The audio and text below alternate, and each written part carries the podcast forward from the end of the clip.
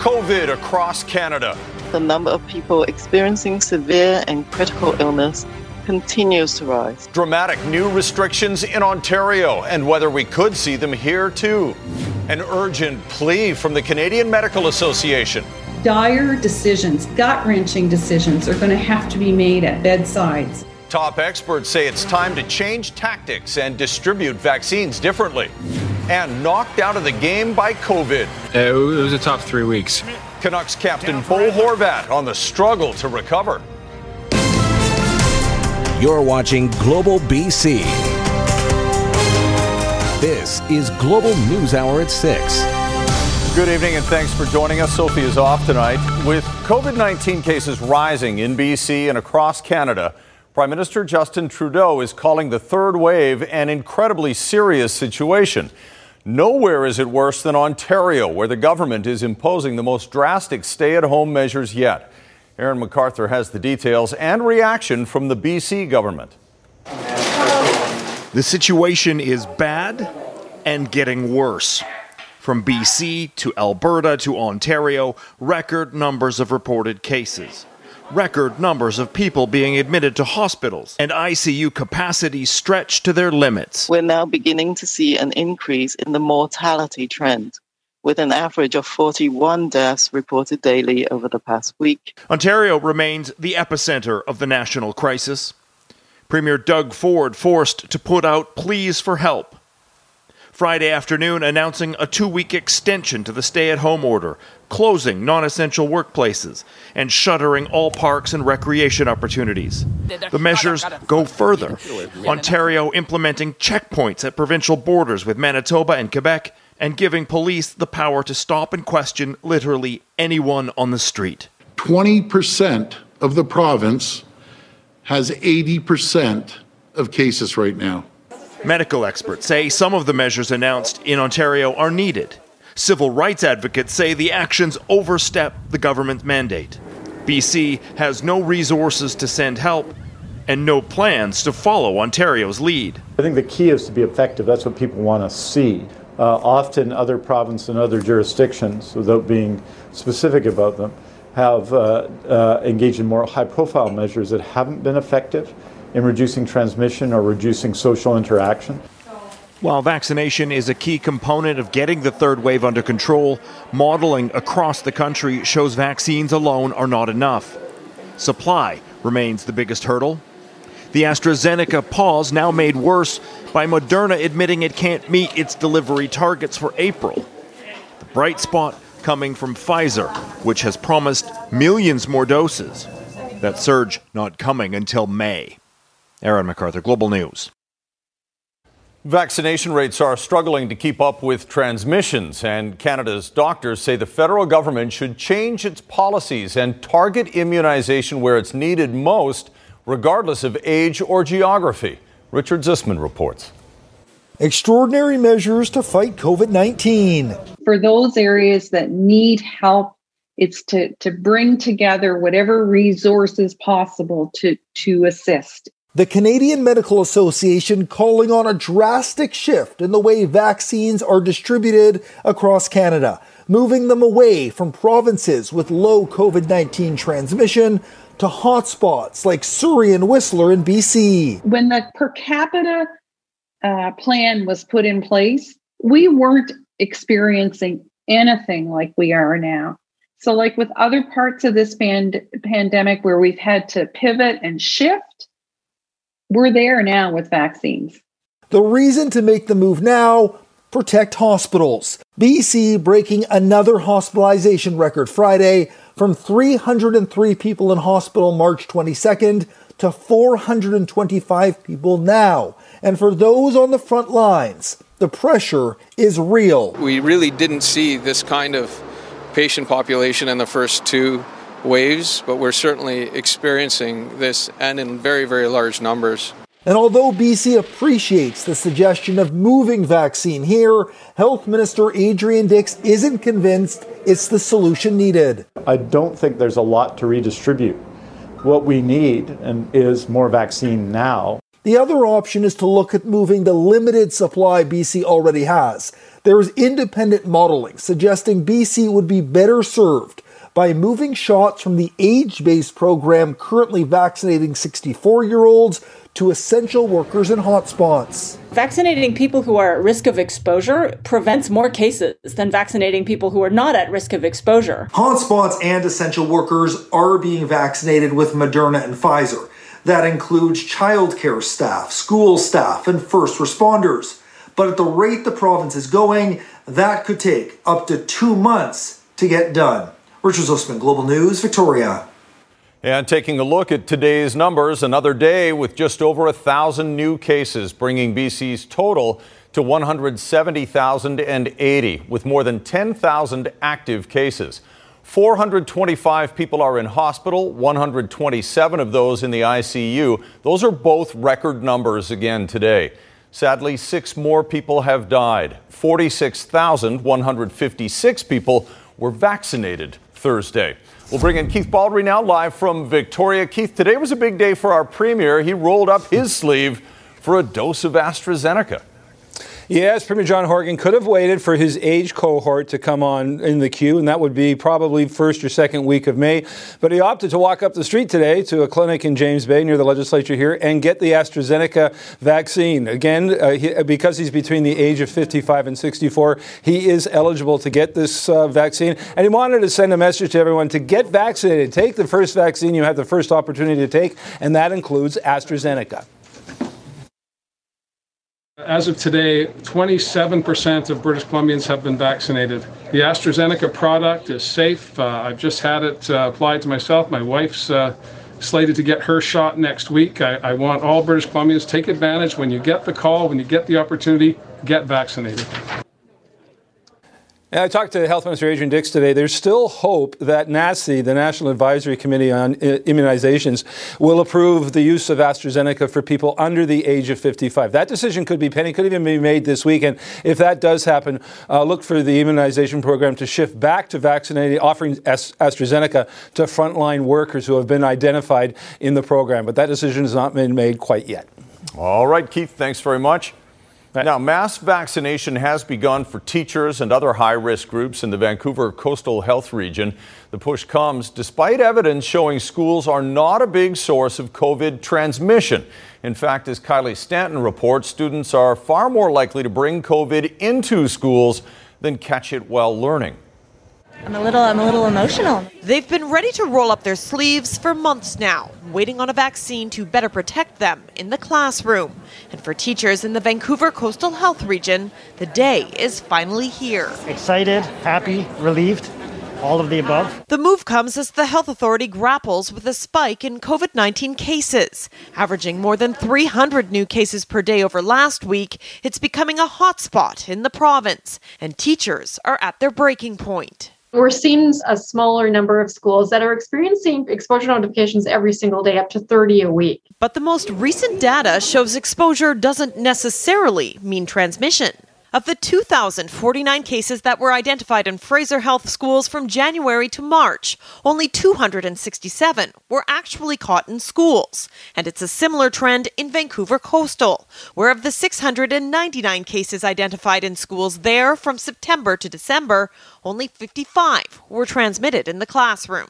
The measures that are in place were effective in preventing widespread transmission in the school setting. The modeling also shows that transmission goes up when students are out of school, with cases spiking during the winter and spring breaks. A big reason why the province is resisting any kind of shutdown. Everybody is on board with one of the most important um, societal endeavors we can have right now, and that is to make sure we do everything to mitigate the impact of this pandemic on kids. And that means doing everything we can to keep them connected to in class learning.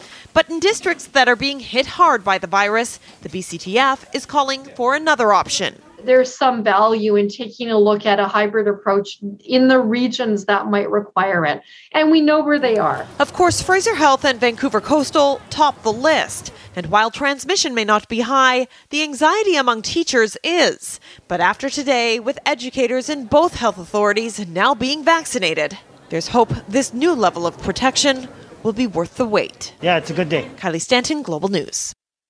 Since the start of the pandemic, the troubling rise of anti Asian hate crimes has been well documented. Now, more people are coming forward describing overt hostility and racist treatment. And as Jordan Armstrong reports, there's also new data that quantifies the disturbing trend. That was very racist of you. Yeah, very racist of you. Shut up. The moments after a racist outburst at Lafarge Lake in Coquitlam, a maskless stranger asked Gina Chong and a friend to take a photo of her using her phone. They declined due to COVID, and the woman, according to Chong, lost it. She kind of said, you know, quite loud, you know, this COVID is all because of you guys. Go back to China. It came from your country. It came from your country. Chong was baffled. You know, I was born here. like I'm I'm as Canadian as Canadian could be. Hours earlier Thursday in neighboring Burnaby, Katarina Huang had what she felt was a racist encounter with another customer while shopping at the Kensington Safeway. His body language changed, his eyes changed, and he, it was all of a sudden he was a football player trying to tackle me, like running me over. He charged towards me like a steam engine. She got out of his way and reported the incident to the store manager. The customer, she says, didn't say much. You don't have to say it, but I felt it. She is far from alone. Burnaby RCMP say there's been a staggering 350% increase in reported anti Asian hate crimes in one year. The force has partnered with a local business group to distribute these multilingual posters, encouraging victims to come forward. These women hope more bystanders will choose to speak up when they overhear hate. In Chong's case, one person on the busy trail did. She kind of yelled out to the lady, you know, stop being a racist. We all bleed the same. It was really nice to hear that someone uh, spoke up. Jordan Armstrong, Global News. Surrey RCMP are reminding Vaisakhi celebrate, uh, celebrants to stick to public health orders as we head into the weekend. As with most community celebrations, large scale Vaisakhi events have been canceled again this year, and police are hoping that any smaller celebrations will be kept within the provincial limits. RCMP say they're also aware of Kisan rallies and a Sikh motorcycle event set to take place this weekend. Surrey RCMP created the COVID 19 compliance enforcement team uh, to do these things. Uh, we will be out there uh, doing patrols on our beaches, on our parks. Um, to make sure that people are following the public health orders. And if somebody is violating those orders, we will be issuing tickets. BC's most notorious property owner pops up where no one expected her. A judge forced Emily Yu to sell her townhome after she broke too many strata rules and mocked the courts. Her latest shocking act of defiance next on the News Hour.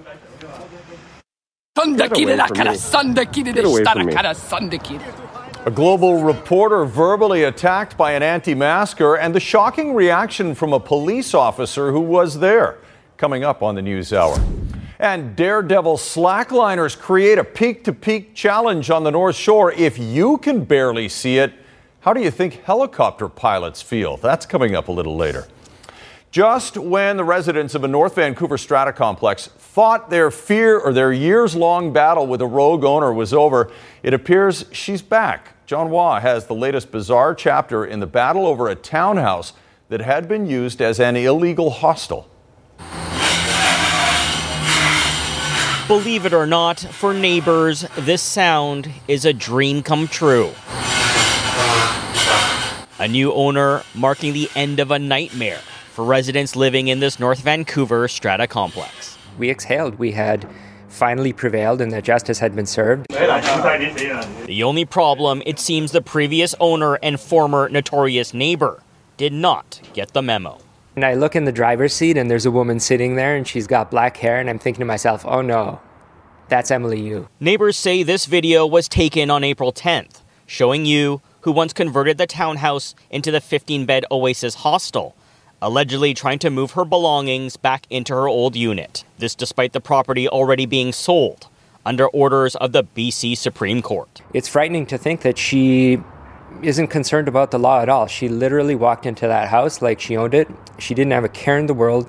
Yu's very presence on the Strata property violates a restraining order. That was put in place by the BC Supreme Court after she was arrested in November for disobeying orders to allow a bailiff and realtor access to her home. She's not supposed to be on the property. She's not supposed to enter that house, and that's not her house. Even more concerning, neighbors say the new owner told them he had changed the locks, leaving many wondering how Yu got inside. I don't know what it's going to take for it to end, to be perfectly honest, at this point. There, like, there's no stopping her. The North Vancouver RCMP did confirm that officers did attend the scene on April 10th and that an arrest was made, but also added that no one was currently in custody. And as of yet, no charges have been laid. It just it seems like an open and shut case. I, I saw those things and I videotaped them and they happened clear as day. In a statement, Yu denies the allegation, stating I was not at my residence on Saturday, April 10th, 2021, while also insisting the property is not my former residence, it is my residence now, claiming the court ordered sale occurred fraudulently and without her consent. I, I don't know what she has left to lose. Um, and, and I think that when, when somebody's in that position, they can be dangerous. Worried about what Emily Yu might do next, has people living here losing sleep at night. Still caught in this living nightmare that just won't end. John Hua, Global News. Up ahead, a housing crisis in Chinatown. It was just completely unfathomable that that would happen. The communication breakdown that turned life upside down for 70 seniors in assisted living. Also tonight, the Vancouver mayoral candidate promising to abolish the park board. Traffic is steady over here in both directions at the Port Mann Bridge this evening, but further east on Highway 1 and headed west, there is a two car crash at 264th. Time to renew your home insurance. Switch to BCAA for local knowledge, customized coverage, and valuable ways to save. Visit bcaa.com. I'm Trish Jewison in Global One at the Port Mann Bridge. As the deadline nears to clear Strathcona Park, some residents are posting warnings not to touch their tents or belongings. People in the camp posting notices on their tents signed by the Pivot Legal Society and warning authorities that people in the park have a charter right to be there. The province, city, and park board have promised to find homes for people in the camp and clear the park by the end of the month. It's an all too common theme for many in Vancouver. People live somewhere for years only to see the building sold and to be told to get out. That is the case for dozens of seniors in Chinatown. And as Paul Johnson reports, families are left wondering what the future holds. He's called Chinatown his home for many, many decades. Tim and Christina are talking about 90 year old Bill Fu, Christina's father and Tim's grandfather. He's lived in Grace Senior's home for years now, where he and several dozen other, mostly Cantonese speaking elders, have been living happy lives until a couple of weeks ago. Easter Friday, and he told me that he was getting, that the building had been sold and that he was getting kicked out. Fu and his neighbors, many of them octogenarians and up, were told they had until May 31st to move. The transaction is complicated, but at the end of the day, the building will go from social housing for one group to another. And the people currently living in Grace Home apparently weren't part of the vision for the new project. It was just completely unfathomable that that would happen. Even more perplexing is that the new ownership is partnering with the federal and provincial governments, in this case, BC's Ministry of Housing. It's not immediately clear how the Ministry of Housing got involved in a deal that would have resulted in the dehousing of several dozen vulnerable non English speakers in the middle of a pandemic with about two months' notice. The Ministry of Housing told Global News arrangements are being made with the new owners so that any of the existing tenants can stay if they want. They're also touting the fact that this deal preserved the building as public housing stock but confusion remains. A lot of the workers are still telling seniors to this day that they need to leave the senior home. Though the province says one is imminent, without a letter from the new owners confirming the eviction is off, residents and their loved ones are in a high state of anxiety, with serious questions about the competence of the government's housing professionals. If there's a negative score, I'd give them a negative score. In Chinatown, Paul Johnson, Global News. One third of a major new rental development near Metrotown will be set aside as affordable housing. Bosa Properties is building the 34 story, 324 unit high rise on Kathleen Avenue, partially funded by a $102 million federal investment under the National Housing Co investment Fund. 101 of the units will be set aside as affordable housing. Construction is expected to begin later this spring, and the building is set to be move in ready by 2024. One of the candidates in next year's Vancouver mayoralty race has announced his first policy commitment, and that's to get rid of the park board. Ken Sims says the final straw was when the board approved the sale of the Vancouver Aquarium behind closed doors rather than securing the necessary funding from higher levels of government. Sims says he will look to recruit candidates to run for park board alongside him with the point that they would be the last ever elected park board commissioners. I think the problem with the Parks Board is it's not transparent, uh, they're not accountable, and they're not effective. And so, why do we need a Parks Board? They're, they're causing a lot of drama in our city. And we have other examples of it, uh, be it Strathcona Park. They conceal the fact that we're spending a couple of million dollars to install a few toilets uh, in our parks. Um, you know, the, the list goes on and on. Sim joined several other candidates, including Park Board Commissioner John Cooper and former provincial political strategist Mark Marissen as the early challengers for Kennedy Stewart's job in October of 2022. Former Vanoc boss John Furlong believes BC should bid for the right to host the 2030 Winter Olympics and made his pitch to the Greater Vancouver Board of Trade today. Furlong says a key component of the bid is reusing the venues and much of the infrastructure that was built for the 2010 Games. Using a more regional approach, he believes housing could be built without the use of public funds and that the feds would help pay for security. Furlong says the Games would provide a major shot in the arm for BC's post COVID recovery. No winter country has ever bid from such a position of strength before. Almost every bid from everywhere has had to carry the burden of a debate about capital cost. The idea here is that the 2030 Games will be funded entirely by the private sector. At the heart of what we propose is to try and double the value and return on our 2010 investments. Furlong says the initial operating budget for hosting the 2030 Winter Olympic and Paralympic Games would be around $2 billion. That's about half the cost in 2010. Just ahead, gym owners protest their COVID closure. I mean, obviously, you're agitating this group. How the actions of a maskless police officer got him suspended. And a parrot and his pal. How the bird was rescued and nursed back to health. Believe BC, featured on Global News Hour at 6, celebrates the innovative minds working together to reignite business throughout our province. Believe BC, brought to you in part by the BCTF, our kids and their teachers, worth investing in. Counterflow is out and traffic is steady both ways over here at the Massey Tunnel. Keep in mind, overnight maintenance has you down to one lane in each direction during the overnight hours, 10 p.m. to 5 a.m. Through Kermac Cares for Kids, expert repair for your vehicle helps provide expert care for kids. When you choose Kermac, you choose to support BC Children's Hospital. Kermac Cares for Kids. I'm Trish Jewison in Global One at the Massey Tunnel. Vancouver police are releasing video believed connected to a shocking murder that happened in Kitsilano two years ago today. The video shows two people getting out of a white Dodge Durango in a parkade. It's believed to be the same vehicle that was found torched several hours after the 2019 shooting. Investigators believe the SUV is connected to the murder of 30 year old Manoj Kumar, who was found shot to death in a vehicle near 4th and Burrard. At the time, investigators said the killing appeared to be targeted, but the victim did not have a criminal record. Mr. Kumar was exiting the restaurant that he works at in this area. He headed to his vehicle where two suspects approached him and fatally shot him while he was in the car.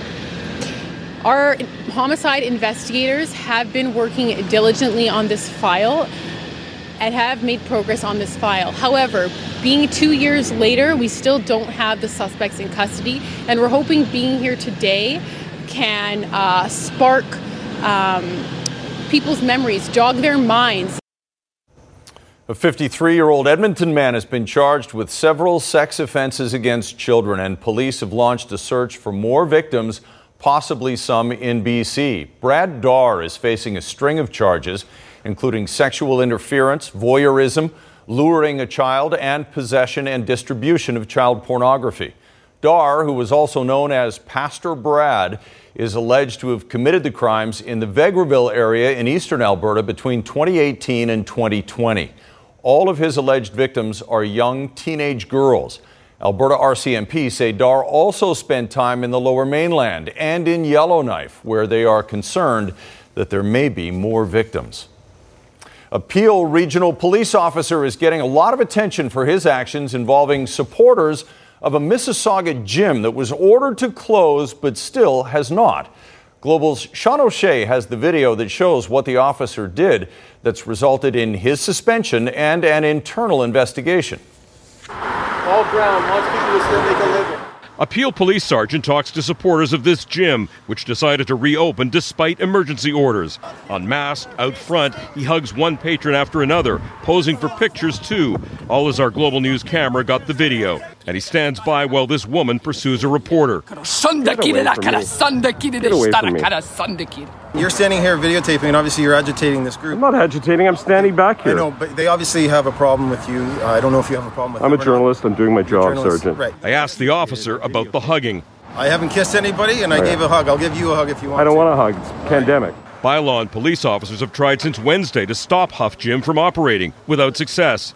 The owners have not opened the door to receive a ticket or summons. The city says it will face charges under the Reopening Ontario Act. We don't need no. Overnight, this video appeared on YouTube, appearing to show owners and patrons inside the gym and unmasked. Supporters of the gym rallied to support the cause, almost all without masks and claiming the pandemic is a hoax. This is how you do it.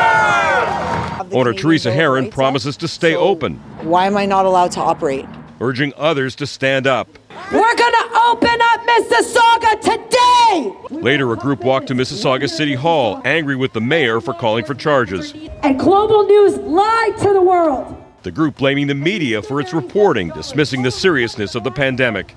There's no journalism anymore. I, I just don't understand why there's such a, a fear mongering sort of uh, unity going along with all these uh, these media stations. Saying there's no reason this gym and others can't be open.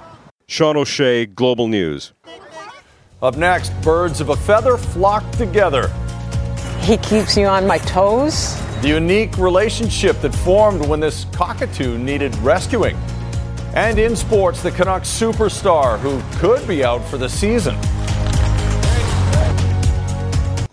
News Hour follow up for you tonight. Since it closed in 2016, we've told you about birds rescued from the World Parrot Refuge on Vancouver Island. Hundreds of birds facing long recoveries and even longer odds of finding a home.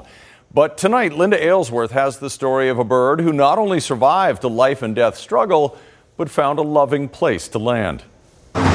Norma and Io love to go for walks in their North Vancouver neighborhood. Io, named after one of Jupiter's moons, is a 23 year old Moluccan cockatoo who can, like most parrots, be a handful.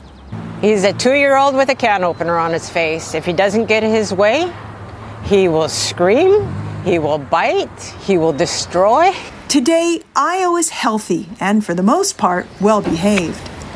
But he was a very different bird six years ago. He was part of a very well meaning rescue operation that sadly came to a most unfortunate end. When the World Parrot Refuge on Vancouver Island closed in 2016 after the owner's death, hundreds of parrots had to be rescued.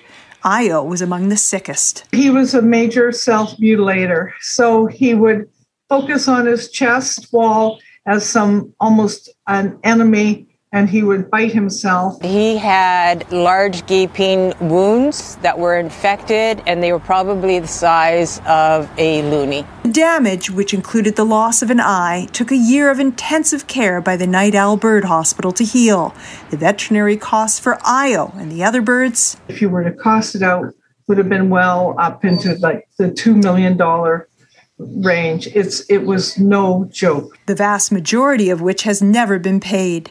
But a GoFundMe page in Io's current and previous names hopes to repay Dr. McDonald's kindness. He can show love and affection like you wouldn't believe, and the bond that we built is just phenomenal. Give me a high five. High five, yeah, good boy. Linda Aylesworth, Global News. That's a happy bird. All right, a lot of people are happy seeing that sunshine. We'll check in with Kristi to see how the weekend is Hmm. sha- shaping up. Kristi, what do you think? Well, it's looking good as far as we can see. We have no major rain in the forecast. So, Chris, uh, we're at the point now with this heat that there are three concerns which I'm going to break down for you. But first, let's have a look at how hot it got today. Yesterday, we broke about a dozen records across the province. We're still tallying the numbers for today, but away from the water, we're up to 25, 27 degrees in the lower mainland. The hot spot across Canada today was in Lytton at 28 degrees, and we are expecting this heat again tomorrow. But as I mentioned, it's really important that you're careful with kids and pets inside a car. That's one concern. Uh, never leave them unattended. Even with the uh, window uh, sort of open a little bit, it can get dan- dangerously hot very quickly. And a high stream flow advisory has been issued from Prince George down to Lytton. These are the areas the River Forecast Center was concerned about because the ground is saturated. Right now, it's a high stream flow advisory. That means that no flooding is expected, but you need to be careful when you're near those rivers or streams because they're flowing very quickly, especially if you have pets. Be very careful. The other thing we're concerned about is how dry it is. We had barely any rainfall through the month of March. April so far, only 3.9 millimeters. So it's tinder dry out there. And I spoke with the river, sorry, the uh, BC Wildfire Services today, and they're concerned. 20 fires across the province right now, eight of them person caused, but there hasn't been any lightning, which means the 12 that are unknown are likely person caused as well. So enjoy the great outdoors and have a bonfire if you need to, but be vigilant with those bonfires. Make sure you're watching them and you're putting them out afterwards because it's going to be hot and it's going to be dry for at least the next six to seven days, it looks like. So enjoy, yes, a fantastic weekend. Likely records break, broken again tomorrow, Chris, but really, really dry and you need to be careful with this type of heat. Here's your Centra Windows weather window for tonight from Chilliwack. Thank you to Jenny for this beautiful shot. A sea of red there, as you can see, Chris. That is gorgeous. All right, thanks very much, Kristi. North Shore Rescue is calling out some backcountry thrill seekers for a dangerous stunt near Cypress Mountain. If you look very closely, you can see a person traveling across a slack line that had been strung between two peaks on Mount Strachan on Thursday. North Shore Rescue called the action extremely dangerous, saying the hard to see cable poses a risk to the lives of its members who fly in the area, especially at night. On a call with North Shore Rescue, even on a beautiful day, are our, the reason we're there is to find people on the ground. So usually most of your uh, situational awareness is directed towards the ground. And so if you're flying low, looking at the ground, it's possible you come around a corner and, and you're you know, in, into a line fairly quickly. And Wheeler says flying into a slack line would be catastrophic for both those in the chopper and anyone on the slack line or on the ground. All right, Squire joins us now to look ahead to sports. Squire, maybe the Canucks team doctor is going to need a pay raise when this is all over. He's, they've been busy. Yes, they have been very busy. And, and I'm guessing, we haven't been down there yet, they haven't let anybody into practice. They've done a good job of getting everybody back on the ice, most everybody now. And if anybody out there in TV land thinks COVID isn't that bad, ask the Canucks what they think. Bo Horvat said he has never had anything like that before. You know, you experience symptoms you've never really experienced uh, in other flus and colds and stuff like that. Bo and the Canucks did get some good news though about their schedule. They will restart on Sunday. All right, and also tonight, satellite debris. Similarly, Kate was able to register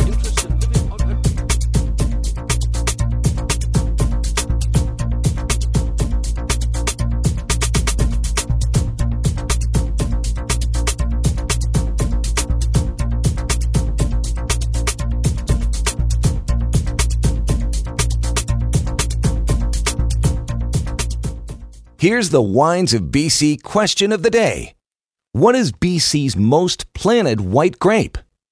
A. Pinot Gris. B. Sauvignon Blanc? C. Chardonnay? D. Riesling? We'll be right back with the answer. The answer to today's Wines of BC question is A. Pinot Gris.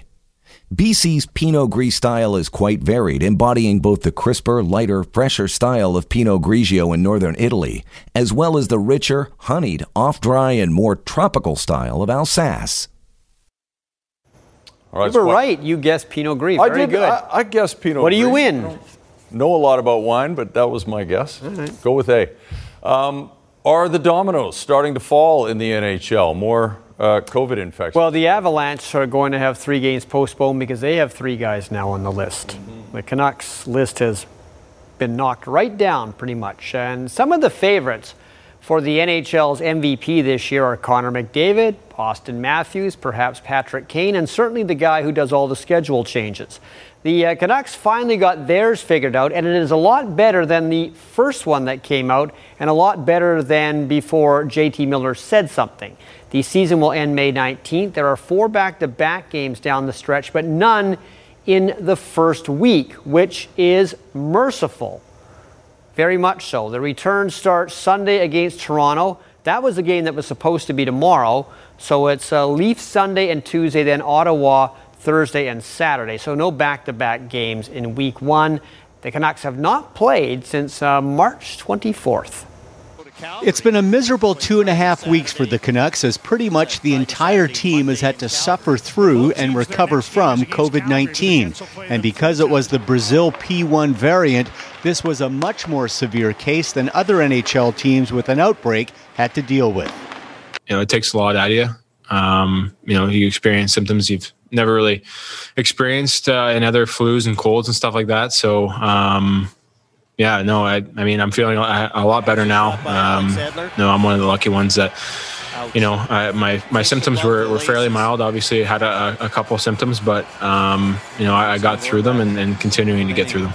we've tried to learn about what the players would feel like when they started coming back but you know our players had different symptoms and that's why you know we couldn't get back as fast as maybe other teams could because we're dealing with something different That's why JT Miller spoke up on Wednesday saying the Canucks needed more time to recover, and their bosses listened, delaying their restart to Sunday night, getting a couple of more days of much needed preparation. we talked with uh, the PA and we talked with the league, and we came again all collectively came to the decision that we needed more time to get prepared for our game, and these next couple of days are going to be huge, and, and we're going to be ready to go. Alex Edler sends it to Horvat. He scores. The Canucks still have a daunting task ahead of them. It'll still be 19 games in just 32 days. That math tells you the Canucks can't possibly have much success. But I guess math isn't their strong suit. We're we're ready to go. I mean, we we want to play hockey. We want to win. I mean, you know, people can say what they want and think that we're going to get steamrolled, and I think that's just more fuel to the fire to prove them wrong. You know, we have a really resilient group here. A lot of guys that are going to do whatever they can to help the team win, no matter what. Again, we're going to come out and, and give it all we got. And whatever Elias Pettersson's injury is, and they've never actually said officially what the problem is, but whatever the body part is that is in trouble, it's not better yet. He went to a specialist on Wednesday, but it wasn't encouraging news.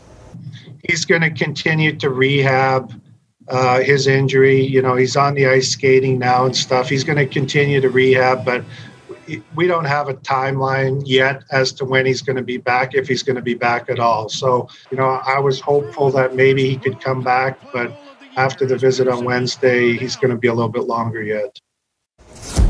Two teams the Canucks are looking up at. Well, they've looked up at a few of them right now. They're looking up at a few of them, but these are the teams they'd be fighting for a playoff spot Montreal and Calgary.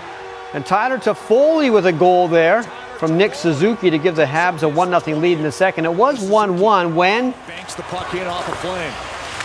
TT does it again. Tyler Toffoli, 2 1 the final for Montreal. Well, Whitecaps goalie uh, Max Crépeau hasn't played a regular season game since last July when he broke his thumb against Seattle. He did play for Canada in the World Cup qualifying recently, but still he says he doesn't have his normal rhythm back. However, at least his hand is back to 100% for Sunday's game against Portland. to be uh, to be fair, uh, I haven't have any thought about my hand when I'm in the field. So uh, it's the, the mental barrier is not even there. You know, it's uh, everything's fine. Uh, but there's no secret. It's about rhythm. Rhythm is about playing uh, to feel more and more comfortable comfortable on the field. So it will come with uh, with games. The old Fed Cup is the Billie Jean Cup now. It's the uh, Davis Cup for women. And this is Vancouver's Rebecca Marino having a great match against Nina Stojanovic of Serbia. She's ranked uh, 87th in the world. Marino ranked 230. This is the first top 100 player she's beaten since 2018. Canada leads this best of five now, 2 nothing against Serbia. And RBC Heritage Classic from Hilton Head, South Carolina. Corey Conners has been hot of late. The Canadian finished in the top 10 at the Masters. Had to lay it up. Kept it penultimate hole of the day. Yeah, year after year. That gets it close. That gets, this gets it in. Stewart Cink. I always thought that's a great name for a golfer. Sink that putt, Stewart Cink. 47 years old. He's so old, his son is now his caddy.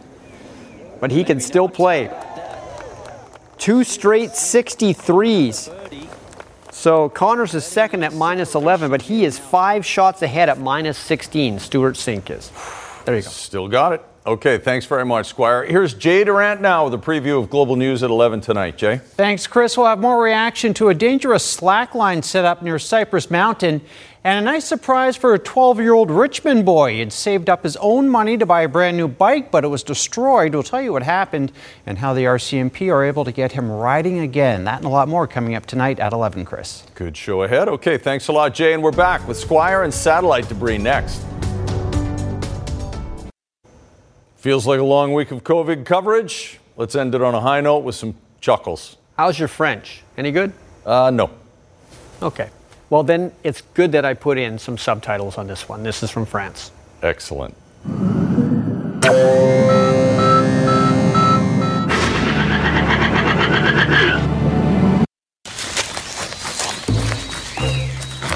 Non mais ça va pas Déforestation, c'est un mot qui te parle ou ça n'existe pas dans le dictionnaire des castors C'est quoi le projet là? De faire une chaise?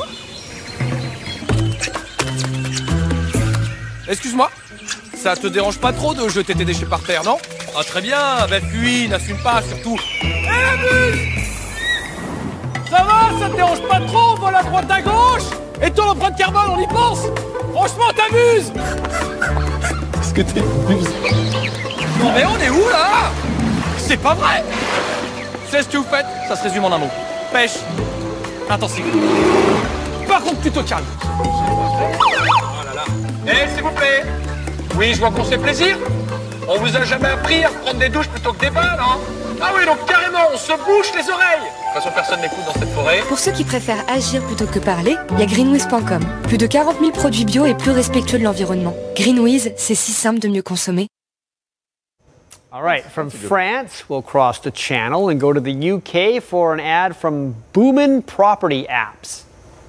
The new Boomin app. Greg could schedule a house viewing for a time that really worked for him. Boom. Similarly, Kate was able to register interest in living on her dream street. Need a favour, Kate? Boom. Mason got a sneak peek at this flat before it was even listed. Leave my entire fortune to my son. Sorry, to Nathan. My bad. And even after office hours, Sue could book a viewing of her perfect home. Boom. Boom. Who's Pine Castle? Boom. Sorry, is this yours? Boom. That's because when you use Boomin, good things happen. So come on, Britain. Get moving. Get booming.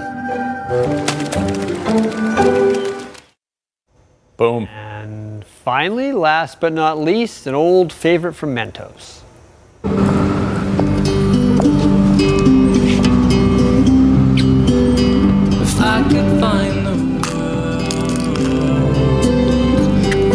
Tell you you're the brightest star in the sky. Yes, you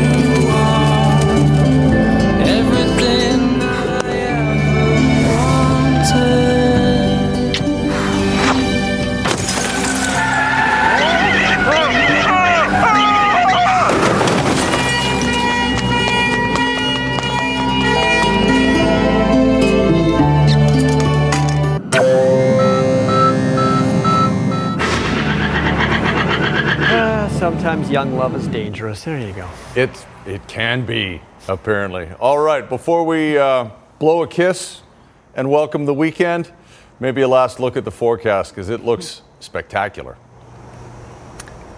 Yes, for those that love the heat, we've got another hot one on the way tomorrow, away from the water, 25 to maybe 27, 28 degrees away from the water. So likely some records again tomorrow. And this heat is expected to last at this point until the end of the week next week. So be really careful outside when you're enjoying the great outdoors because it's really dry right now.